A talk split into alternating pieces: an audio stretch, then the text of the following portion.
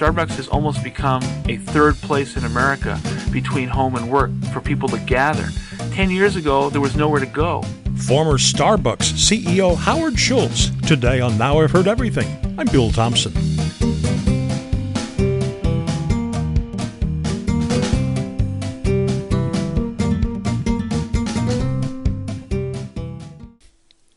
Welcome to Schultz Week here on Now I've Heard Everything. All this week featuring interviews with fascinating people I've met over the years named Schultz. And starting today with Howard Schultz. When three guys from San Francisco opened the first Starbucks in 1971 in Seattle, they probably had little idea of what the future would bring for their little shop selling roasted coffee beans. By 1986, there were still just six Starbucks locations, but then in 1987, they sold the company to Howard Schultz. And under his leadership, Starbucks grew to 46 locations by 1989. And in 1992, the company went public. Howard Schultz remained the CEO of the company until 2000. And then he was CEO again from 2008 to 2017. In 1997, Schultz wrote a book called Pour Your Heart Into It. And that's when I met him. Now, a couple of times during this interview, you will hear us refer to the tragedy in Georgetown. Just a few weeks before our interview, there was a vicious crime at a Starbucks location in the Georgetown section of Washington, D.C., in which three Starbucks employees were murdered. So, here now, from the fall of 1997, Howard Schultz.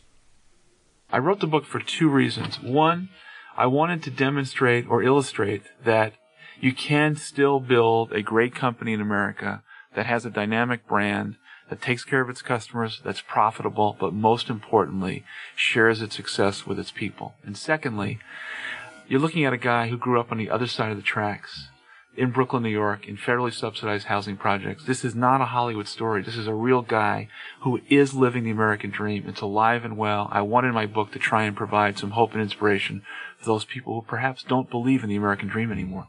I couldn't help thinking. I mean, there's certainly this is a business oriented book. People, leaders, managers, CEOs will get a lot of wisdom from this, but it is also necessarily more or less autobiographical, isn't it? In many ways, because, you know, where I came from, a lot of the values and guiding principles that I've been able to incorporate in Starbucks have a lot to do with where I came from and what I saw.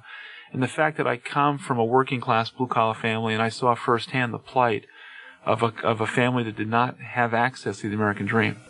There is another book out now by another popular CEO uh, who uh, he says that you can't have a successful company unless it has core values, and those core values have to come from the leadership. Uh, is that something that I, you would agree with? I could not agree with that more, and I think it, it, it's it's more more important than ever before, and I'll tell you why. Is that the customer today has many many choices. In fact, uh, we probably as business people have never been in a more competitive environment if you've got a great product or a great service, that's one thing. But I think customers today want to really support the kind of company that they have an emotional connection to, whose values they respect. In our company, we're the only company in America to provide equity in the form of stock options and comprehensive health care to part-time workers. We haven't left our people behind. Our success is because of them. And I think our customers recognize that. And that's one of the great reasons why Starbucks has been successful.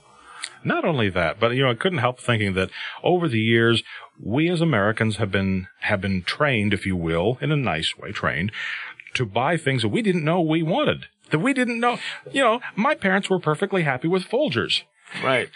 And now, you know, now there's Frappuccino. You know, we didn't know we wanted that. Right. Well, I think that what we've been able to do with coffee is create one, the best tasting coffee that, that is possible, create a wonderful environment. And then there's people in that store who are passionately committed to try and provide you with the edu- education, the interest, and the excitement around coffee. And I think also in a very unique way, Starbucks has almost become a third place in America between home and work for people to gather. Ten years ago, there was nowhere to go. Now you have a Starbucks in your neighborhood or community, and it's a great place. Great music, great environment, great coffee as as demonstrated, sadly enough, by the the tragedy in Georgetown, when people, the community, not it was sad enough that that people lost their lives, but people felt like their personal domain had been violated somehow. Uh, you know, I think that situation uh, was obviously very very tragic for us, but I was so. Uh, impressed how the local merchants and the residents of Georgetown embraced uh, the family of Starbucks. And uh, I think that has a lot to do, again, with what I said earlier about the deep emotional connection that customers and the respective merchants have to the company. The family of Starbucks is, is, a, is an interesting way you phrase it because that comes through in your book. It's, it's like right. you're writing about your family. Well, uh, I think, you know, I wanted to make sure if I was ever in a position of responsibility that the people of Starbucks, is, and there's now over 25,000 employees who we call partners, were not left behind in a way because my dad was left behind. He never made more than $20,000 a year. He was a blue collar worker. He was beaten down by the system. I think he lost his self esteem because of the workplace. He was not respected. I did not want to see that happen to the people of Starbucks. It is a family. Would you characterize yourself as an overachiever? Uh, you know, I, I guess I would. Uh, people ask me now what drives me. I've always had fear of failure. I think I still have it today. You know, I don't know. Oh, so does uh, Ted Turner. I mean, okay. you know, that's what makes people great, yeah. isn't it? Well, you know, in a in a in a unique way. I, I think what I've tried to do is uh, uh, make a success for myself and for, for my family, and in doing so, make sure I don't leave the people who do the work behind and put them first. And I think we've tried to do that at Starbucks, and that's the essence of our success. See, it, it, it fascinates. I, I got to be honest. It fascinates yeah. me how people like you and Bill Marriott, the other right. CEO I was just referring to a moment ago, who have so much, who have who have made a great business success now in the late 1990s by by building a company on on treating its employees well. You look a hundred years ago how the fortunes were made. They made great fortunes. They made amassed great wealth on the backs of their workers. And I, but I think that is changing. I think uh, business leaders today, young CEOs, recognize more than ever before that building a business that lasts, building a sustainable enterprise, cannot happen by leaving your people behind. Uh, not only do the customers have choices, but the labor market is shrinking. People have many choices where to work today. And if you don't, do not have a workforce that is inspired and is trusting in the management's decision, you're going to have a fracturing of the values, and in the end, the customer is going to walk away. It's just good business, as well as the right thing to do. And you also make the point that you got to be honest with your employees and tell them if if something is going wrong. Yeah. The empl- the frontline people they're going to know it first. Right. They're going to know it anyway. And if you if you try to tell them, don't worry, yeah. that frost in Brazil, no problem. Right. I think that's a very good point. I try and make that in the book that it's not the end of the world for the business leaders of today to demonstrate vulnerability and to show your humanness, to show the character. When you've got concerns, you've got fears, I think it's okay to share with people what they are. And I think in our own company, people have rallied around when we've had a problem. And you saw that firsthand this past summer when we did have the tragedy in Georgetown. I think our company has gotten stronger as a result of the hurdles we'd have to go through and the way and the honesty we've, we've dealt with the situations. Or, or again, the calling to mind, you tell the story in the book about the frost in Brazil. You don't have Brazilian yeah. coffee. No, we, we buy no coffee from Brazil, but we had a Brazilian frost two years ago in which our cost of doing business, you can imagine, was 300% higher the next day.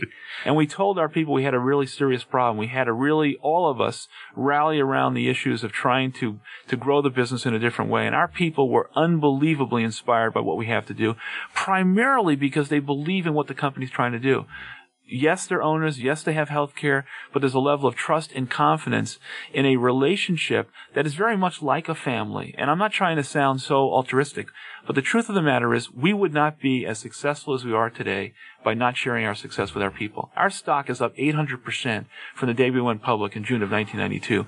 People five years ago said, you're going to dilute the integrity of the company if you give health care, if you give ownership to the rank and file uh, employee. I said, no. The essence of our success is by creating a link between shareholder value and value for the employee. And that's how we've been successful. And I think this is a new paradigm for America. And we've poured our heart into everything we've done. We've put people first. And I think the book really does illustrate you can build a great company in America by putting people first. And me specifically, you can come from the other side of the tracks and still have access to the American dream. After this short break, why Starbucks turned its back on two things most similar companies rely on.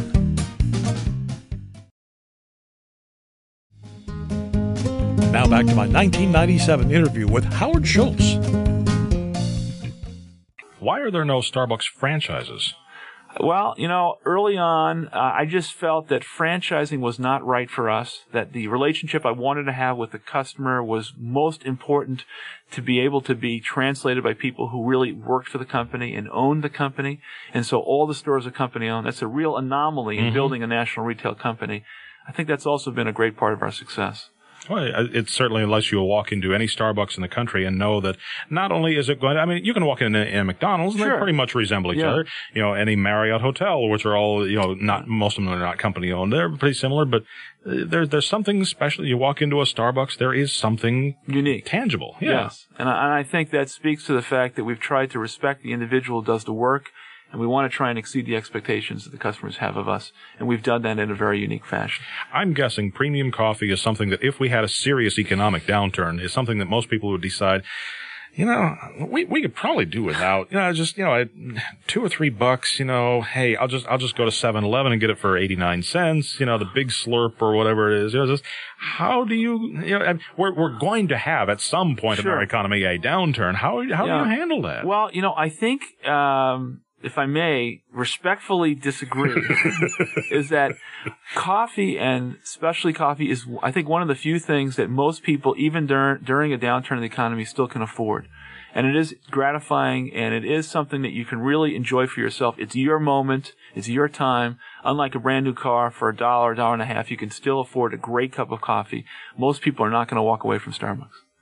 Plus, it's something you feel you, you, you owe it to yourself. you feel good about it. Yeah. And I, I think uh, there's a sense about the equity of the brand and the attachment to the company that people want to uh, be a part of. How did you decide uh, the what other? I mean, because when you walk into a Starbucks, it's not just coffee or coffee products. Right. There, and there are other things. What do you decide? Because I'm sure there must be outside vendors coming to you all the time. Hey, we'd love to put this in every Starbucks in the country. Just put set Right. it right there on the counter, and just people can get their Tic Tacs right at the same time.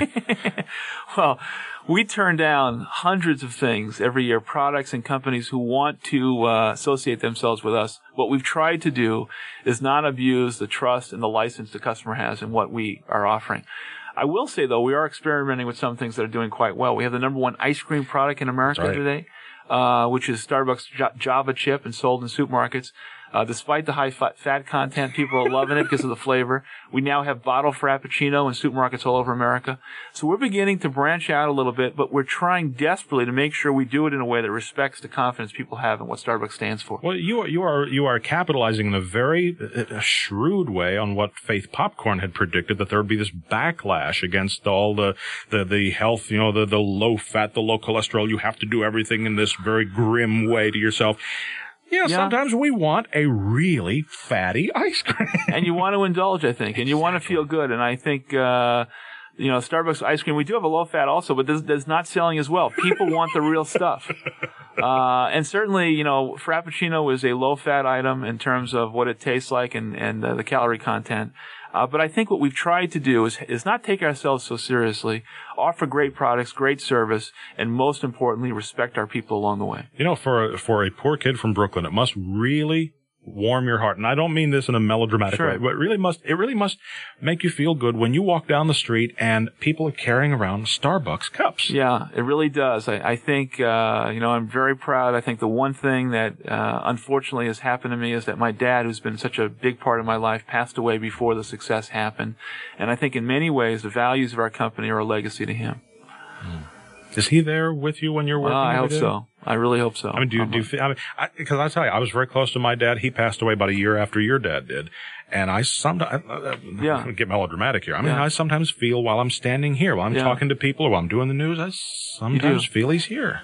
I uh I hope that's true with me. I think about him all the time. My mother's still with us, and she probably has uh, has about a thousand copies copies of the book today, and making sure. no, uh, but it's been a great story for me, and and I'm inspired by uh, the future, and really proud of all our people at Starbucks. I mean, I, I think that companies need to recognize that profit is just one of the things that a company must do.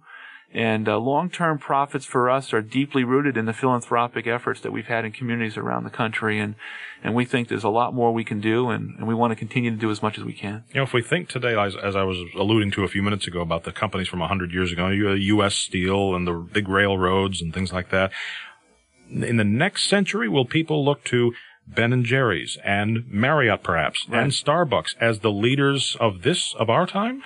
Well, I think as long as companies conti- continue to do well financially, and if they can continue to do well financially and continue to do great work in the communities, as long as those companies continue to grow and prosper, we can be the new paradigm, the new model.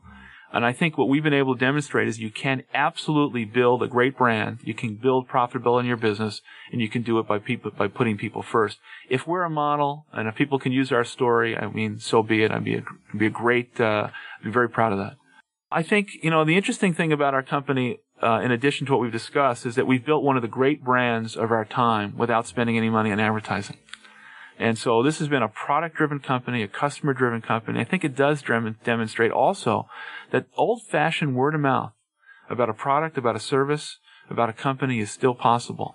At a time during the information age and high technology, you can still build a company like ours in a very, very old fashioned. I know this sounds trite, but it's true. And I, and I think it does, it should inspire people this, that you don't need multi-million dollar advertising budgets to build your company and to get noticed.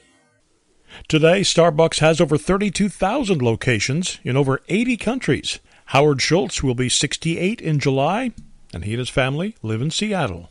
And you can find easy Amazon links to Howard Schultz's book at our website, heardeverything.com. Have you subscribed yet to Now I've Heard Everything? We post new episodes here every Monday, Wednesday, and Friday, and you can find us on all major podcast platforms. And you can find all of our past episodes at our website, heardeverything.com. And thanks for listening. Next time, as Schultz Week continues here on Now I've Heard Everything, my 1993 interview with the former United States Secretary of State, George Shultz. The big thing about the Reagan administration was that uh, the world was transformed during the time we were in office. The Cold War basically ended. That's next time on Now I've Heard Everything. I'm Bill Thompson.